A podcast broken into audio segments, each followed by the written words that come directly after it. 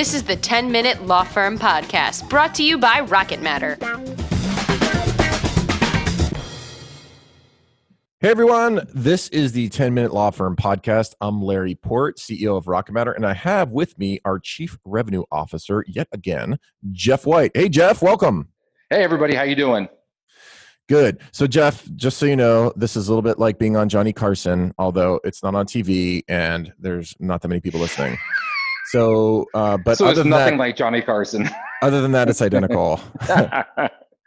so, uh, you know, you have an interesting vantage point because you work with, at this point, you've been with us uh, about a year. You've been working with hundreds of firms and you've noticed something uh, we've and we've talked about this before. We had another podcast where we talked about how managing partners get bad advice. Right? Remember that one? Right. Oh yeah, absolutely. So, uh, and, and uh, this is kind of a follow up to that, and this is kind of on the bad advice spectrum. Maybe. I don't know if you'd really call it that, but um, what you've noticed is that there is a uh, a lot of law firms uh, need to move off their old dying platform onto something more modern and they get stuck in this kind of indecisive phase right? Um, is that fair to say? Yeah i mean you're going to see it's a big jump right? I mean you're seeing uh, legacy systems like you just said pc law time matters those on-prem solutions kind of going into the legacy and you're everybody's moving into saas but it's a scary proposition I think for any firm, right? I mean, you're going from you know a very controlled environment, or so the perception is, is that it's a very controlled environment, into something that's going to be up in the cloud. It's a big transition for technology, or so they feel, and so it can be a bit intimidating. Right. So, so why do they become so indecisive during this process? Do you think? Well, I think the number one thing is indecision is truly a decision, right? You're deciding to stay status quo. You're not moving anywhere. And so you've got some resistance, you've got some fear. And I think to answer your question directly, I think it is a fear, right? So you're coming away from it thinking that there's going to be some type of issue in the implementation, the training, or just the general deployment process. There's also, I think, a fear of loss of control. Um, and i think that there's also personal motivations that you have you know? I mean like you see managing partners they may be a little bit more removed from the decision uh, and so you see the people that are doing the block and tackling day to day this will be a brand new process for them and can it be a bit scary for them so well let me ask you this because you know i mean we you you deal typically with firms that might have like 10 or more people in them um, but i mean i know you oversee the whole process. So you, can you talk a little bit about like um, who the people are that are involved in these decisions, and are are certain people more indecisive than others during the process, or more likely oh, to hold it up? Yeah, and in fact, I see that most managing partners and they see the benefit of going to the cloud. At least, I, you know, 80-20 rule really applies. Not to be cliche-ish, but it's true, right? So the majority of the firm partners that I'm dealing with on a day-to-day basis, they're seeing the benefits of moving to the cloud. The cost reduction being one of general IT resources. That's that's one thing, uh, and the second is improvement. Right, the SaaS platforms are constantly having innovation development around those. Right. So with that being said, there are billing resources though that don't want to make that change. They've been doing the same thing with a platform. Let's say let's just use Time Matters for example. They've been doing the exact same things in Time Matters for 15, 20 years so to move to a whole new process, I think traditionally for those internal billing personnel is very intimidating for them. So we see a big resistance usually from those billing people, right? They're they're moving into this going, uh, I really don't want to change my process, um, which is understandable. But we that's where we come in and say, okay, let's let's really try to lay down an implementation plan that makes sense. More importantly, the fact that you're going to get that resistance possibly goes ahead and holds the firm back from innovation and profitability.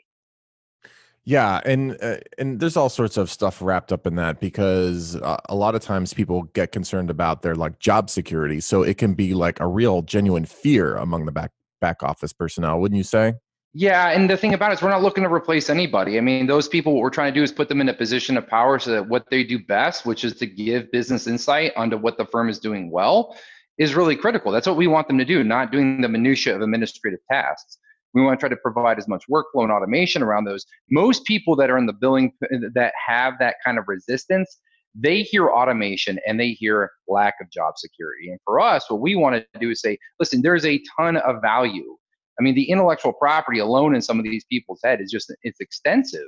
So allowing them to have utilities and tools at their fingertips that we can train them to use to go ahead and have a very important conversation and dialogue with the partners on, hey, what matter types are the most profitable? Who in the firm is the most profitable? You know, really some deep insight on what the, where the firm should be going, and also what, more importantly, should the firm be staying away from. So, um, so this is pretty interesting stuff. And in terms of like not deciding, so you're saying that like um, indecision is really a decision. So, would you can you can you kind of quantify the cost of making that decision versus going forward? Yeah, absolutely. So, I mean, so what we do is that we look at every firm that we sit down with, we show them a return on investment projection, right? We look at what their current billable hourly rate is, if they're billing per hour, if they're doing flat fee or alternative fee arrangements, we look at those as well. And then we quantify it, right? We literally put together a quantitative analysis and look at if we were just to assume a 5% increase. I mean, that's which is super modest, right? We're not talking about something that's going to be extensive. You're asking about an extra two hours per week. What would that have to the bottom line? So, I mean, like a, a sample, let's say, for example, on an 18 user firm, uh, and that's kind of the mid range. So I'm looking at anywhere between 10 to 30, right? So we'll use 18 slap dab in the middle.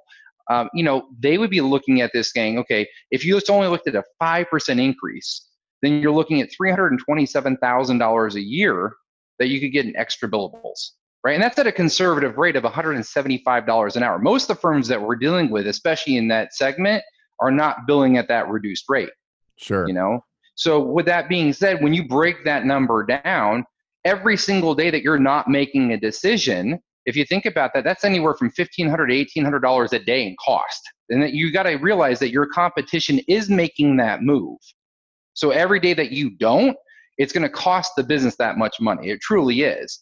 And you're not even taking into account the cost that you have on IT, infrastructure, all those other things as well, server costs, hardware, etc. So if you take those things off the table, then you also look at the increase in revenue. I mean, this is a very painful decision not to make.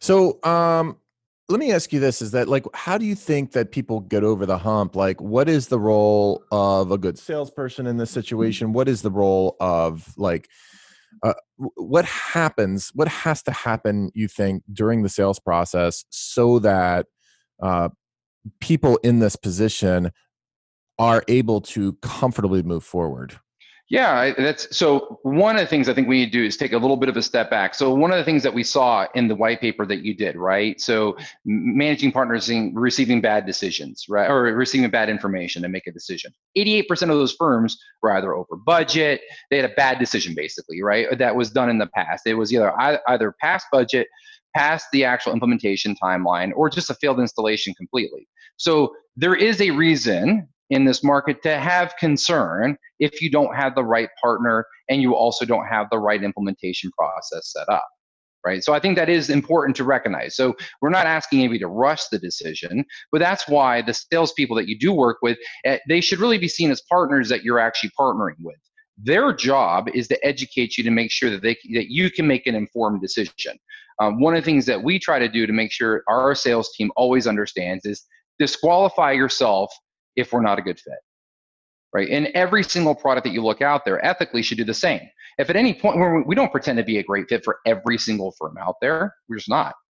But what our job is to do is in that analysis is at some point if we don't feel like we're going to be successful in that implementation back away from that. Now if we are a good fit then it's our job to go ahead and educate you on making sure that you have a solid implementation and also data migration plan so that you can get up and running successfully you know that's going to be very critical for you so uh, it's kind of interesting because I, I, can't imagine in a million years why someone would want to force the wrong product down somebody's throat because unwinding from a bad installation or a bad experience is not good for either the customer or the software company. So it really makes no sense.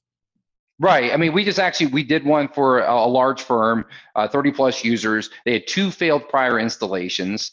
Um, they went with us and they, they had very low expectations because of two failed prior implementations. So our job was to go ahead and do thorough diagnosis on the front end of it to make sure that we could put the right plan in place. We brought actually the right partners in place as well. So we brought outside expertise, and if need be on a project, data migration specialists, etc., that software vendor should be bringing those resources in place. If they don't have the expertise in house, it's their responsibility to make sure they partner with the right people who do.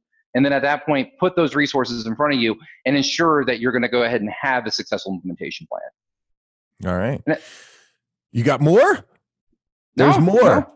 No, okay. we're looking forward to working with everybody. I mean, honestly, I think it's a great opportunity for us to, to expose the fact that there is indecision out there, the reasons why there is as well. Um, but more importantly, that there are organizations that have vested interest to make sure that, you know, those partners out there and those people looking for new products have a successful channel that they can go after. All right. Well, I sound more relaxed just talking to you.